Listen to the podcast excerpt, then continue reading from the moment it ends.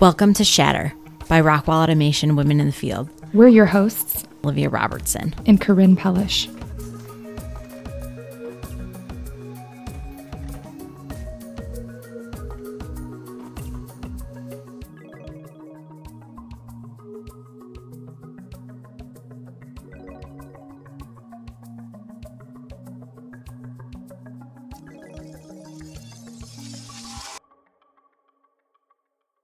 Well, first of all, welcome everyone, Shatter. I feel like we've had a bit of a hiatus, so we're excited to be back recording. Yes. Welcome, Jane, to our podcast as well. We have Jane Barr here. We're very excited for that as well. Um, Jane, how are you doing? Good morning, ladies. I am well. So happy to be here with you this morning. Yes, we are thrilled you could join us. And I guess, Jane, just kind of kick us off. You know, who in the world is Jane Barr? And um, what just what do you do with your free time? What do you do outside of work? Um, just who are you? Corinne what an exciting way to start. I am a mom of two amazing boys. I am married for 25 years. I live in a suburb of milwaukee. And um, pre-covid we were a pretty active outdoor sports family i would say a lot of time at baseball and football fields um, we do some fun gaming as as a family, and um, we have a our favorite pastime when we can afford the time and travel is to try to get to a Disney World park every couple years. It's our personal family treasure and passion, and it's okay. one that the boys started to love when they entered their teens. So it's kind of a, a more recent experience. So we're pretty excited. So um, that's um, that's our that. world, and and yeah. Um, yeah. a Disney that's, family. Disney family, yes. Do you have a specific park or ride that's your favorite? We are kind of old school, traditional um, Magic Kingdom. So we could be at the Magic Kingdom from morning till close and um, ride It's a Small World or um, the train, and we'd be equally happy. I think it's just the excitement of being in a happy, happy place and watching crowds and families, um, and uh, just really brings us you know great joy and, and fun to enjoy enjoy that together. So it's a lot of good memories. Oh that's fantastic. I love it. And are you from milwaukee area or where where did you grow up? I grew up uh, not too far away. So i grew up in a suburb of chicago illinois and a good midwest um, upbringing. Went to a big ten school in university of at university of illinois and um, have moved around but really all within a couple hundred miles of um, this kind of area of Midwest, Illinois, and Wisconsin. That's fantastic. Well, we are thrilled to have you. I feel like Olivia and I have known you as our regional vice president for quite some time now, and we, I always brag about having um, a woman leader because I just think yeah. it's incredible. And number one, you're incredible in general, and then also just to be able to look at you and see, um, like, oh, maybe I could do that myself. So you're you're a true wow. inspiration, and we are well, thrilled to know kind. you personally as well. But so, with that, yes, since you are the regional VP for the East region, how did you get to this position? Can you give us a little bit about your background, your career path, just maybe why you chose some of these different positions along the way? It would be my pleasure. And and I will say I started as a as a trained engineer. I worked pretty hard for my engineering degrees, ladies. So I felt I needed to go be an engineer first. That kind of was what I felt I needed to do to prove it to myself and maybe even my parents and my friends that I could yeah. do it. And I enjoyed six years working um, in an automotive manufacturer um, in the Detroit area. And I loved every minute of that challenge. It was exciting, it was exhilarating. Um, and I'll tell you, my path to my current our current world here at Rockwell is interesting and it is one that takes me through my family. So my younger sister, similar background, joined as an intern, a sales intern for Rockwell. And for two summers, I really got tired of her telling me how extraordinary, um, how, how impressive a, a team of, of people who could be more than engineers, but be consultants and help customers uh, solve business problems. And this was 25 years ago. And um, I, I, came through the interview process and um, ended up deciding to use my engineering problem solving a little different. And so joined Rockwell 25 years ago. I can't believe I'm saying it. I'm, I'm going to try to pinch the wrinkles tighter in my face so as not to, to be um, wearing my age on my face. Um, That's what but, Botox but, is for.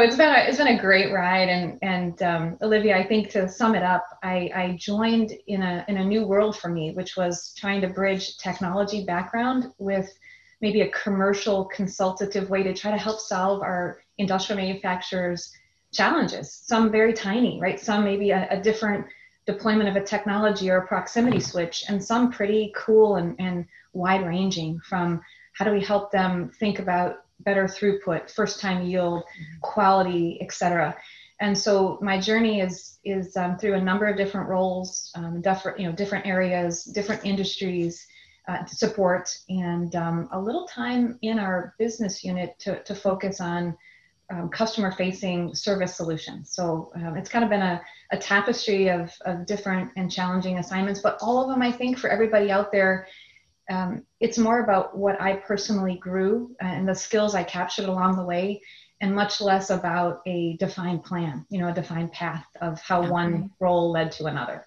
That was my personal journey and experience. So. No, I love that. And thank you for sharing.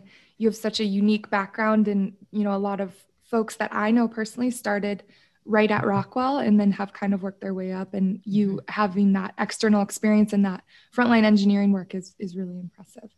Um, did you always know that you wanted to be a leader in this company, or was there a moment when you were like, you know, as I'm taking these new roles and um, kind of navigating this career, that it just kind of came to you that yes i, I do want to be a, a, regional vice president one day or i want to make sure i'm a people leader or have a larger footprint of influence? Wow i love this question and i don't know that i'm going to answer it uh, in a typical way i am uh, my motivation is to make a difference whatever that means in my role and feed my soul along the way. And and I never, you know, there's there's so many different ways to progress in our career. Not one of them is right or wrong. For me, it was more near term. It was how do I contribute the most in the role I'm in and have fun in the process. And um, we'll talk a little bit about um, personality and culture and, and, some of those dynamics uh, through the course of this conversation. But I think that did lead me towards um, how do I partner with a team, whether they worked for me or, or not, and how to enable them to have a blast and, and crush the goals and objectives. And I think because of my passion and my, uh, my driving force being on that side of, of the house, I think it did lead me to roles that uh, I was given the privilege to lead people, right? And it found me into the role I'm in right now. Um, That's so, awesome. Yeah, it wasn't a, it wasn't a defined goal, but it, it came to me, and I've enjoyed it. I've enjoyed the you know every step of the way. Awesome. Thank you for sharing. Let's move into the ad. Jane if you want to read that ad for us that would be great. It would be my pleasure ladies. I, I want to do some work for you guys. I want to do some work. Okay this podcast episode brought to you by Rockwell Automation's Connected Enterprise Expertise. Industry 4.0 Industrial Internet of Things, smart manufacturing. You may all have heard one of these terms for the fourth industrial revolution before. Here at Rockwell, we call it bringing the connected enterprise to life. Through our comprehensive technology platform, lifecycle services, and consulting and solutions business, we aim to enable our digital transformation goals today, not only within Rockwell, but within our trusted customers and partners. With data driven insights, you have the right information to the right person at the right time. Now, that is truly a connected enterprise. Jane, again, welcome. Thank you so much for being with us here on Shatter. We're thrilled to have you. So, our discussion today is going to be all around creating and empowering a culture of vulnerability. So, to kick things off, what does it mean to be vulnerable to you? And to be vulnerable typically means to be bold. Um, do you have any advice for those who might be struggling as well to show up to work and being vulnerable? Yeah. Oh my gosh, this is such an important topic, and and there's so many dynamics right now in our world, right? With um, with the the pandemic and and with social equity, it's easy to feel we lose our power as individuals, regardless of our mm-hmm. age or our gender or ethnicity.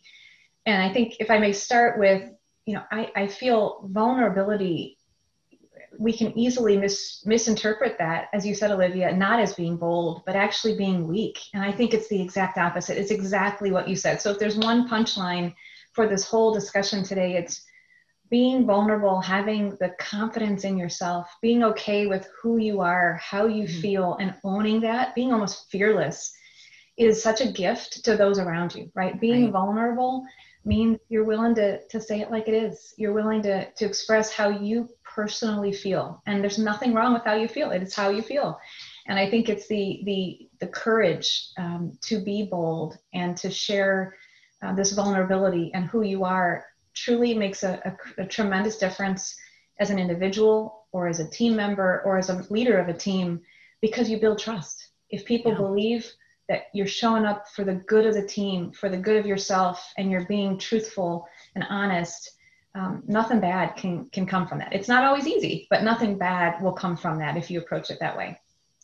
Yeah, and definitely, and I I personally feel like with especially my coworkers, my my um, direct reports, like when I am vulnerable with them, it's the most productive work time available right like it's everyone works their best when we seem to be able to be open and and uh, mm-hmm. vulnerable like that so no i think that's a great point and jane like you said it's not easy but it's it's necessary and it's so powerful right. so i think almost the true leaders are those that are embracing vulnerability differently than we have seen in the past mm-hmm. um, so speaking to like your experience as the east region um, RVP, I feel like you've created this incredible work family where people want to check on each other personally. And I mean, I feel like this really cultivates that culture of vulnerability. Mm-hmm. So people care about each other personally, call each other just to check in on, you know, if someone's in the hospital, what are we all doing to rally around that person?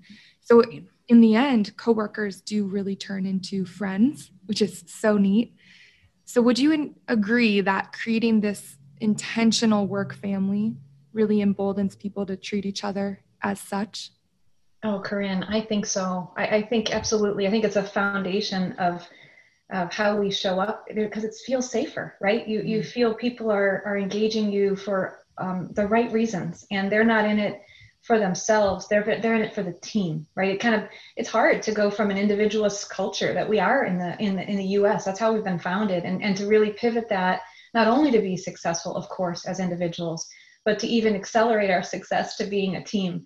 You know, I, I think about your statement, and there was, I'm pleased to say, um, there was some intentionality around this this culture that you're observing in our in our greater team, and it's and it's truly present broadly within Rockwell Automation. We're very lucky to to have this culture. But years ago, we actually wrote on paper some of the elements that would define this culture that we wanted to create and cultivate. And by no means did we nail it. We didn't get it perfect every time, but we set in paper and put it in front of our, our teams, of course, across all levels of the organization, what we wanted to achieve. And part of it was transparency. Uh, part of it was we are what we are now calling vulnerability. But I think it started with, hey, hold us accountable. If I, Jane, as your your segment leader, am not living up to that value or that behavior daily, I want you to call me out. I want there to be less focus on hierarchy and more focus on what the heck is getting in your way. And I, I think over time, I don't want to speak for all of us, but you guys might want to chime in. I, wanted to change the role of the leader as a problem seeker. Like, go mm-hmm. find the problems that are in your team's way, whether they're in our direct control or not, and let's go shine a light on them and, and go get them out of the way. That should be the role of a leader. And I think you knit all of those pieces and parts together, declaring it, hey, we want to go get this done. You know, opening the, the bi-directional feedback because we didn't get it right every day. Certainly I didn't, but we aspired to get better and learn. I think you put all that together, we do create more transparency, vulnerability ultimately, and that trust. And, and you mentioned this family dynamic I think you know the lines of work and and personal are blurring right now, right? We, it didn't take the so. pandemic. Our, our our colleagues, you know, our, our ability to enjoy um, great events outside and inside work, those elements are blurring, right? So if we don't invest in this, we're not going to have as much fun. And, and our right. job our job takes a lot of us, right? 80, yeah. 75, 80% of our work, waking hours. It's we owe it to ourselves to kick butt, high, high achieving yeah. against our goals, but also enjoy the ride. And uh, I think this is an, you know, a, a critical piece of what it's got to be like today and into the future. Absolutely. And I think that's that's just a great point. The the pandemic and making sure that everyone's just okay right now. Mm-hmm. Um, you know, we've all seen the backgrounds of our houses by now. Um, and so there's there's just an element of humanity that comes with that of, you know, when a, a kid runs into the room or when there's like you know, just I have like traffic right outside my apartment, and I'm like, well, mm-hmm. I can't always control the noises. Um, and so there's just this element of it's okay. You know, it we're we're all in this together. Life is hard, and there's some extra pressures right now. So just giving each other a bit more of that grace and empathy, I think, has enabled um, that. Whether or not people have wanted to be vulnerable, it's enabled that vulnerability piece because you kind of don't have an option. Yeah. And another point too, I want to just hit on is that I think, as you had said, Jane, that you've worked for the last few years to create this this uh, community as well as this overall ability for people to be able to communicate bidirectionally, right, and make sure that we're addressing um, issues from both a manager as well as like a, a, contributor level and making sure that there's open conversation and we're addressing things equally. And i definitely think that that is definitely seen at this point. Um, I think Rockwell, we're very we have a unique relationship with each other that I don't know if not that other companies outside of our company have that, but you know what? Talking personally to um, family members to even my fiance and to other people my friends they don't have the relationships with their coworkers as we do and it's almost interesting to hear when even you're saying like oh yeah i was talking to my one of my friends when really my friend is my coworker the other day. And it's about something that's you know work related but then we also have that personal connection. And when talking to others about their community within their work uh, mm. workplace they don't have those conversations. And they're like my fiance the other day was just like i would never talk to my manager about what i do on a weekend. It's not business like it's not it's just not what we do at our company and i'm like that's just so weird i just yeah. can't imagine not being able to talk to my to my manager or even my coworkers and have a one-on-one conversation that was more intimate in the terms mm-hmm. of like yeah, I know Corinne's going to go hiking this weekend. I know that, like, you know, what she's doing. And it helps me to be able to connect with her a little bit more, mm-hmm. as well as to be able to um, just you know enjoy working with each other like you can make jokes and do different things and talk and communicate yeah. better when you know that more about that person yes. so you know it's an interesting observation you both make because i've only myself worked in two corporate cultures so I, I, have to say my subset is you know my sample size is pretty small but you know through relatives and friends and colleagues or and folks who've who we've been lucky to join into rockwell who've who've experienced other cultures i do think we have something unique here and it takes all mm. of us to continue to acknowledge the strengths of our culture and yeah. to keep innovating it, right? Because the world, the speed of technology, just as you guys, uh, ladies, both said, you know, we're connecting with one another differently. And and Corinne, I agree, almost more intimately than ever before, right? I, at first, when the pandemic hit, I was more worried about how do we stay connected in this virtual world. And I'll tell you, I think I feel like I know our team at a at a more deep and real level, more more so than pre, you know, pre-March. So um, it, it's so it's so challenging, and it's a commitment that we have to each other to to keep bringing the elements of our culture and the speed that we need to to succeed in our business goals. Fast decisions, innovative ideas. Mm-hmm. I think vulnerability and the courage that comes along with being direct and um, and respectful, of course, and professional all at one time. We'll do all of that. About we'll enjoy it, and we'll be able to accelerate our work. You know, and and get to consensus and, and lead lead across all these differences. So um, great uh, great opportunity and good foundation for sure. Absolutely. Oh, I love that. it absolutely helps um, just the dynamic at work. We want to work for each other when we care about each other. Mm-hmm. And I think that enables a different part of us to, um, you know, when Olivia texts me at 5 p.m. saying, Hey, I need something, I'll do it. Like it, that's no problem. Like, let's get her done um, because I care about Olivia and I want to make sure she's equally as successful. So that's the beautiful thing about this organization. It's so true. It's so true. Mm-hmm. I know this is not about culture, but so much of everything we all do is on this this word culture, which is mm-hmm. probably maybe overused these days, but it's so fundamental, right? I think right. Mm-hmm. at the end of the day, if folks know we've got their back and, and we feel the work we do is valued and, and being seen and appreciated, we all know we, we respond to those texts on a Saturday or a Sunday or a Friday at 530 um, because that discretionary effort is what we bring, right? That's what makes each of us um, those team players and there for each other. So it's great, great example. No, I love that. And that brings us into this next wave of questions. Um, so, even just from my own personal experience, I've noticed that when you do lower your own guard, it enables that next person to, to lower their guard. So, if we think about this in terms of a courageous conversation, in really showing up and lowering our guard or maybe our preconceived notions or being heightenedly aware of maybe some some biases we may have mm-hmm.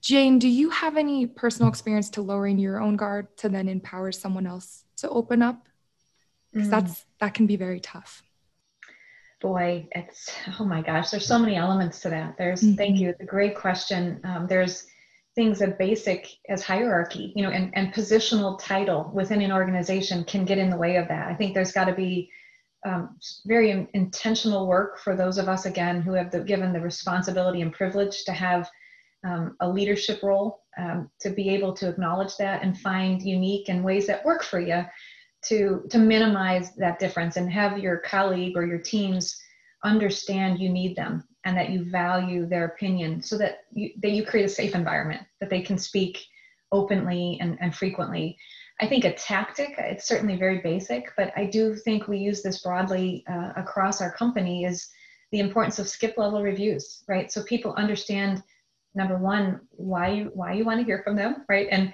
and when you do it enough they they don't question the intent and they say oh good i, I can't wait to tell olivia what i just ran into or i need to make sure i tell tessa or jane or alejandro um, something that that they might want to choose to do differently or something that really works so i think it's it's stating intents, uh, your intention, if you have, especially if you have a little of that positional uh, power.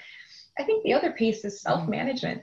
You know, I think it's, it's we're, we're human, right? There, there's there's an element sometimes to feel bruised if you receive feedback um, when you think you put your heart and soul into something and, and perhaps it didn't go as well as you wanted or it didn't have the effect on someone that you had hoped. So I think to, to your point, Corinne, just to keep our own personal ego at check keep um, our own personal ambition, if that's the case, or our personal professional needs, and really turn your energy to that person across the table or across the Zoom meeting um, to make sure they know you're present, that you you are you're going to listen with intent on everything they have to say. You're not going to judge. You're going to ask questions. Tell me a little more about that. I I, I want to make sure I really understood what you were going to say there. Um, that's assuming we're, we're in a conversation, perhaps. You could do the same thing over, you know, an email or written correspondence. But I do think it starts with that, you know, us on, on, on the either receiving or probing end um, to create a safe space and really honestly seek for a mutually good outcome. Um, I have never gone mm-hmm. into a conversation that I had something to prove and have it end well. But, you know, I, I think there's a there's a temptation that I want to go call my buddy in the you know the southwest region and we're going to talk something through that's probably not the time to make that call right when it's right. when my energy is really ready to have a collaborative conversation because chances are i'm probably wrong anyway you know but but going into that conversation with a true honest mutual outcome that we yes. both want to get to not because i want to have an outcome that i think is the right one because i'm okay. probably wrong so i don't know if that gets to some of the concepts corinne that that you want to maybe talk through a little bit but I think it does. And I think I love what you said about this element of creating a safe place. And I think an important thing to note is a safe place doesn't happen overnight. So mm-hmm. I think a lot of that comes from building a rapport and having a relationship with someone in in you know like what Olivia was saying get to know them personally because that helps enable that safe place so that way when you do have to have a harder conversation or you're frustrated about something or you know whatever it might be you're able then to sit down and say, Hey, I hear you. Mm-hmm. This is my intent, you know, what you were saying, Jane. And then you can move into that conversation. Um, because I think a lot of times it might be, you know, there's someone's trying to show that, hey, this is a safe place. But if you've never talked to them more than, you know, once on a conference call before or this or that, it, it's just not going to go the same way. So make sure that that is a, a journey to find and build that safe place. That way you can you can have those conversations as needed.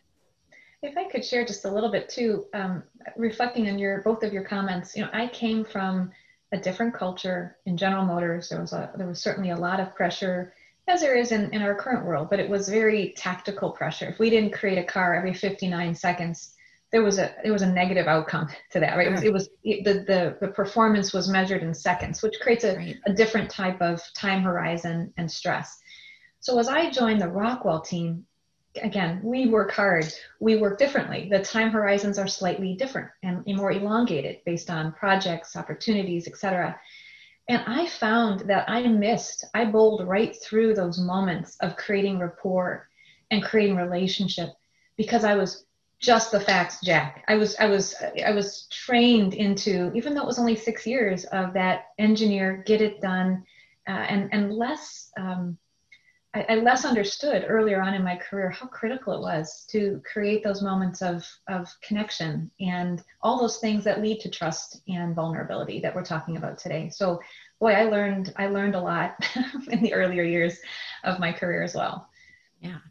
And actually, that really leads right, really great into my next question about creating this this uh, culture of trust and being able to um, in the east region you've really given us the opportunity to run to the fire as like we like to say and ultimately create the best customer experience um, so, through this process, you've empowered frontline sellers to run to the fire and raise issues up to their leadership team as needed.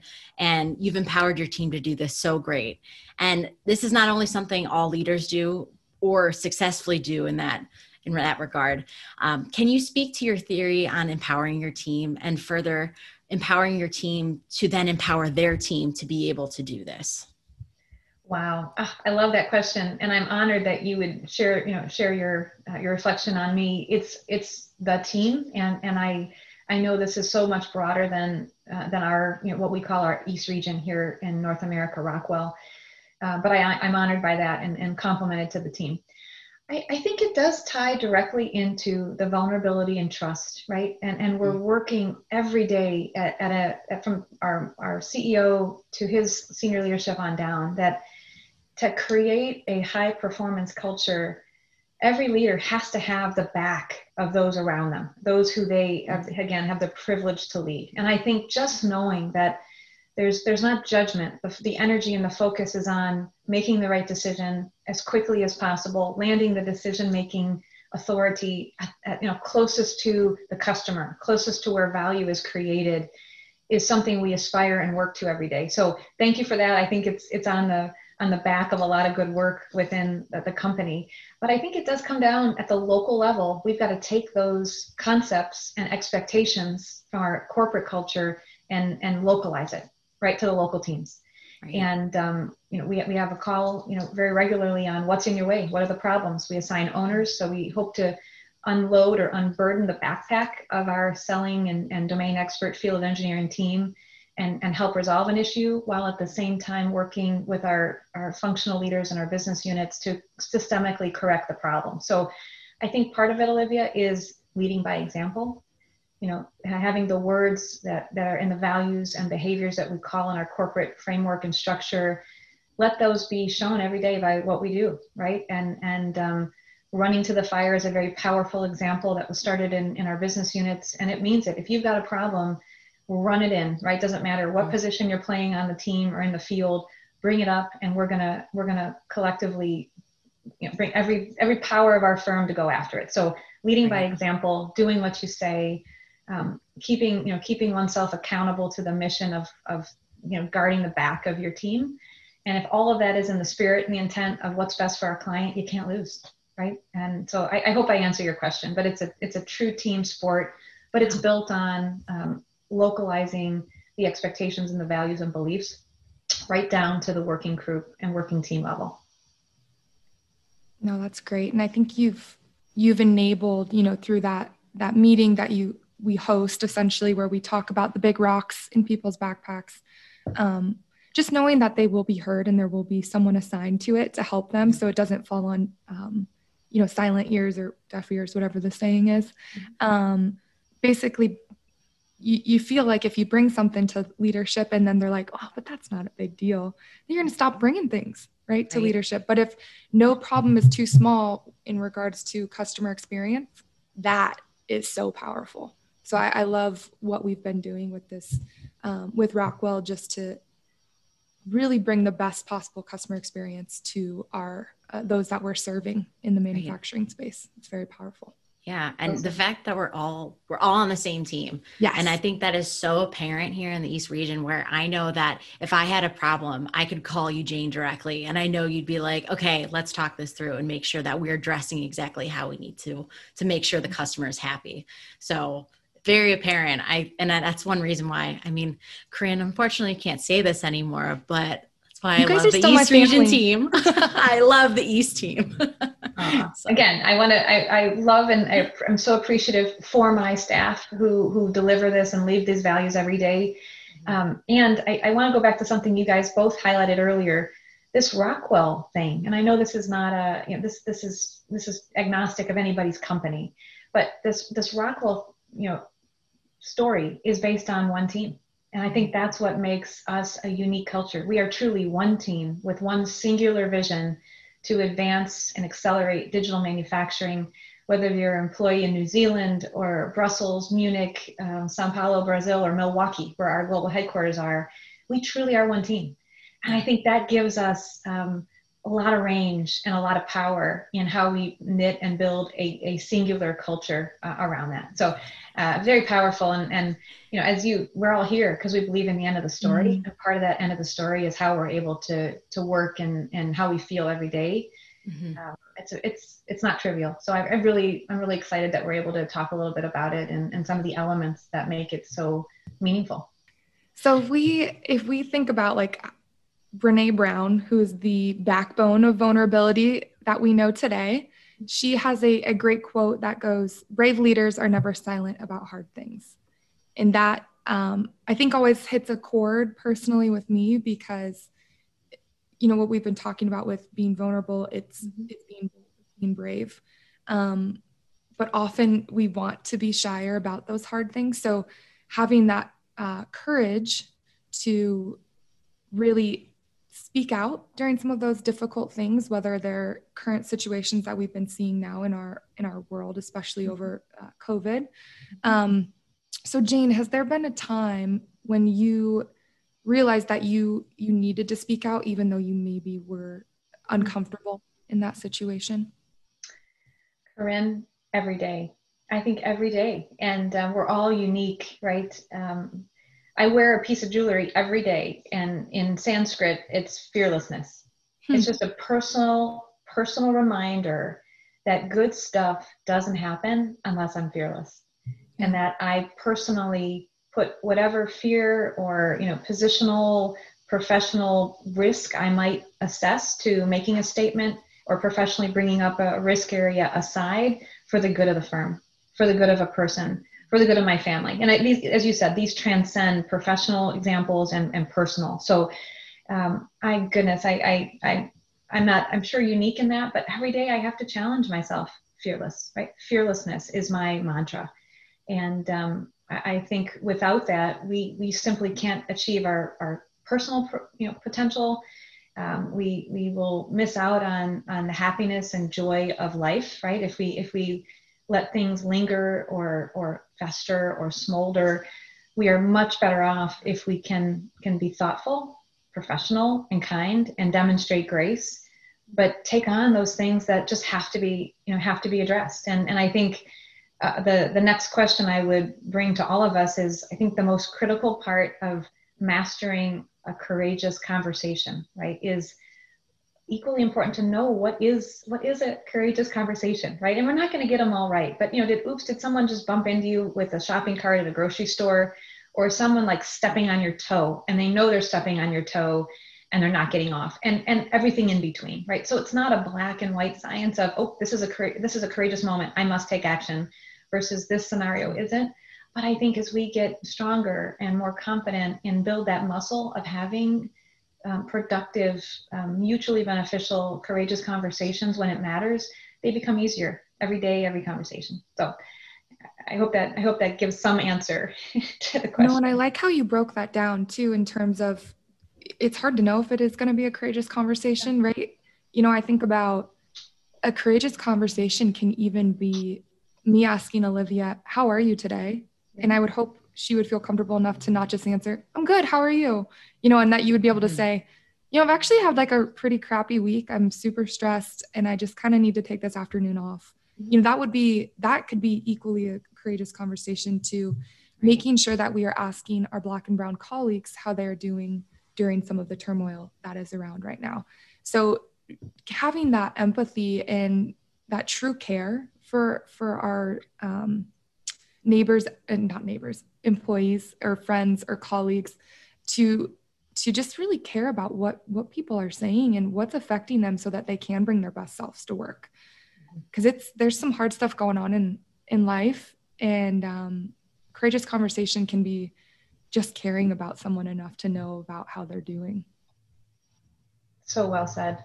So well said. I, I i think this moment this is a skill we've always needed but i think this moment it really magnifies how important this is. And and i really love the example you know something that causes us a sense of fear or risk demands that courage. And it, and it could be as simple it could be as simple as reaching out to a colleague and worrying or wondering and overthinking is this appropriate? Should i reach out? What words should i say? And that's mm-hmm. courage. And um, that's what we're going to all need to do personally and professionally to help this world heal. Mm-hmm. and um, you know and, unleash unleash this amazing brighter future that's going to demand all of us. And um, these these these thoughts that we've talked about regarding vulnerability which i believe yields to a greater sense of trust mm. is the foundation for having a more inclusive environment and inclusive of all measures of every way we are unique and different from one another. Our faith as we talked our gender our age pick one whether we're an engineer in an engineering company or not might be another area to you know to talk about how do we unintentionally isolate people. So the more we can all get comfortable with being vulnerable being our authentic selves having courage will create this ability to lead us across uh, our differences and not just lead us but like maximize the you know the magic superpowers we all have. Because if not we're going to have those be hidden right? We're not going to be able to bring our full self uh, to our family to our work to our project whatever it might be. Absolutely. I even think about um, learning something as simple as olivia is a big real housewives fan. And jane it turns out you are too right? Who would have thought Oh, I am. I. I do try to kind of use like the yin and the yang. So for every um, housewife episode, I will watch an HGTV episode. So Ooh. I feel like I'm more balanced in that way. and I will say with pride, I have absolutely learned how to fix almost anything that can go wrong with a toilet over the COVID outbreak. Uh, I've mastered that. I've been able to upgrade the hardware in our showers. So I have really, um, I've really tried to put in practice some of my new COVID skills around the house. So yeah, I love there it. you go. I love it. I would say I would say you're now a jack of all trades, but I want to be inclusive, so I'll say Jill of all trades. Oh, or Jane nice. of all trades. Or Jane of all trades. There you go. okay, well there are limits. There certainly are limits, but I'm trying. Yes, I'm trying. Well, no housewife show probably taught you any of that. So the HGTV is probably very smart. it's all about balance. Yep. Oh, it certainly is. So, well, when it comes to courageous conversations, though, do you have any opinion or do you have any pointers that you can give to someone who wants to have a conversation but doesn't really know how? Well, I, I do have kind of some tactics, and we touched on a few of them and both of you ladies mentioned. I think the, the most important piece is is kind of first checking yourself right? In some mm-hmm. some moments that that courageous conversation is real time right? It might play out to you in that moment and you're going to just go with that energy. Sometimes you're going to have a chance to be more intentional and planful and and and be ready. So i think uh, things we talked about be yourself right? Do your best to take your own ego out of it and and feel that there's an outcome right? You're not just having a conversation to even the score or um, to maybe share how you feel. Th- th- go one level deeper. Think about okay what is the desired outcome after this phone call or zoom meeting or interchange?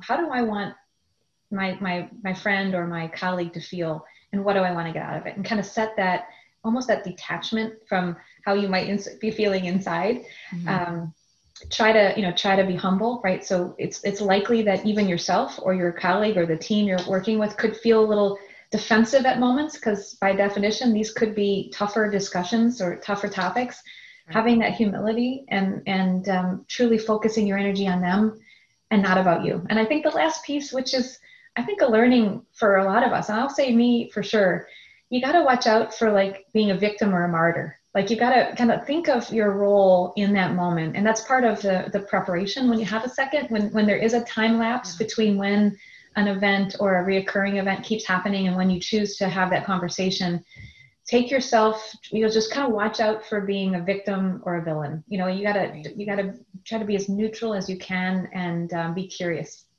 And be confident. Trust the outcome. Listen mm-hmm. if um, if you didn't think there was going to be a great outcome don't have the conversation until you're until you can prepare kind of a mental plan so i hope that that's helpful it's kind of more tactics um, as how i approach them that's really great advice one thing that i personally have learned throughout some of the courageous conversations I've had in a professional sense is listen to listen, don't yes. listen to respond. Yeah. Um, because it, it plays into a bit, Jane, of what you were mentioning with, you know, don't don't feel the victim or the martyr. I feel like a lot of times we'll show up to a conversation and well, I, you know, I'm gonna, you know, discredit that or I don't act that way or I don't do that. That's not that's not what a courageous conversation is about. It needs to be about oh my gosh that's how you you feel when that kind of a comment is made i had no idea and that may have never been my intent as i've said that myself or or whatever but being aware of how things are interpreted or impact someone is equally as important and we can't do that if we're in our heads thinking about what am i going to say next that's exactly right so powerful corinne so is that now? Are we now at our last question, Olivia? This is the last question. Jane, you did so well. Oh boy. so we talk about Jane, you having this larger footprint, right? Being a, a regional leader, um, but making sure that all employees do feel that they can have a similar impact, even if they are an individual contributor. And I like to coin that term as an everyday leader because it doesn't, you don't necessarily need a, a title to lead. So we can continuously empower individuals to speak their truth and listen to understand. And by doing this, we really do shift our local worlds to embrace vulnerability and the powerful nature of courageous conversations. So, do you have any lasting advice for our listeners on creating this environment within their professional and personal worlds? I think the richness of each of our kind of our head, heart, and briefcase as we talk about right our experience, how we're wired, and um, kind of what brings us joy and what depletes us is such a, an important piece just to start with that, right? And and if we can can can focus on transcendence, like tra- beyond ourselves, right? We're part of a society, we're part of a community, we're part of a, a work family here in the case at Rockwell Automation. And I think if if we think of the broader benefit of of putting yourself out there as yourself, as your authentic self, giving way to some of the fears that you might have of being judged or being different. Um, the ability to, again, check your own personal ego so that you're not judging others who do present themselves with different ideas and perspectives than you. I think all of that over time builds this vulnerability and this trust in your family work, in your community, in your professional setting uh, you can't go wrong. It takes energy, it takes work, it takes um, being willing to feel uncomfortable, right? Courage is is not the absence of fear, right? But as, as so many different um, of our leaders and authors have said, it's it's seeing that there's something more important than the fear that you feel. And if you can keep yourself grounded, that um, that you're playing for a bigger purpose and you're you're you're playing for the betterment of of equity or um, your family or your work family or your customer, you're going to know what to do. And it, and I think the the piece would be is give into that, be authentic, understand, and um, have that discomfort propel you forward. And keep working on the you know keep working on the muscle because I do think this is a muscle that all of us, regardless of our age, our gender, we are going to all need to figure out how to be more comfortable being uncomfortable it sounds kind of like an overused statement but it's so true if we can just figure out how to lean into this comfort and find the growth pers- personally and professionally, we'll be ready for this fourth industrial revolution, right where we started. We'll be ready to to create new and innovative ideas and solutions to problems that are facing all of us um, uh, globally. So I, I, hope that's of some value, but um, it's going to take all of us and, and how we're individually wired uh, to meet this moment.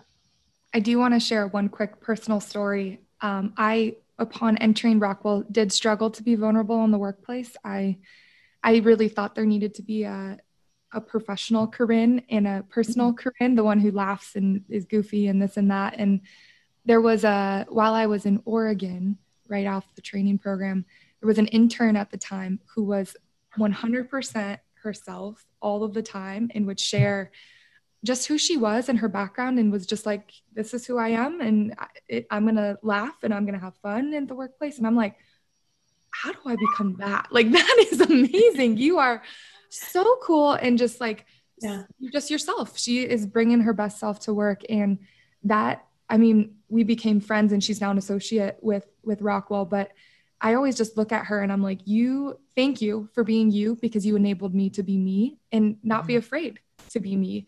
And um, I, I just always give kudos to you never know who you're going to learn those things from. And just being open to say, oh gosh, I think I need to work on that is, is a great place to be. Oh my gosh. I, I, I, Olivia, I don't want to take the mic from you, but I just want to reflect on that. You know, what I'm seeing is just like, if you could picture this image of like icons and there's like all of them are, are gray and there's one like red, bright, shiny, glowy icon in the middle. That's you, Corinne, to me. That's you, Olivia, to me. You ladies are incredible. And I think you set an example. And Corinne, what a great, great moment. You know, someone unleashed that in you to be who you are. 100%. I think that is the biggest takeaway of any of this. It, until we get to feel we're unleashed to be who we are and who we're meant to be, um, there's we're limiting ourselves, you know. Mm-hmm. And and I do think women probably, and um, and some other you know other subordinate or minority groups could find themselves more likely to have those self-imposed boundary conditions, right? So mm-hmm. I so love that, and I think on a on a on a really cool optimistic note uh, I have such a pleasure to learn from our earlier career talent. You know, I, I, am we're just all of us. We're we're very lucky to be attracting such high-powered talent to our company, and I find that there, there's a cool generational shift that some of our earlier career talent are showing up as themselves and they're unwilling to be anything but themselves. So yeah. I consider that a personal challenge every time I leave a conversation to be to ensure I'm doing the same and I'm showing who I am, you know, you know, as a as a as an individual and as as the role I fill today as a leader. Olivia, what do you think? No, I was going to say that. And with that, we really just want to thank you also for being here and being vulnerable with us, talking about vulnerability.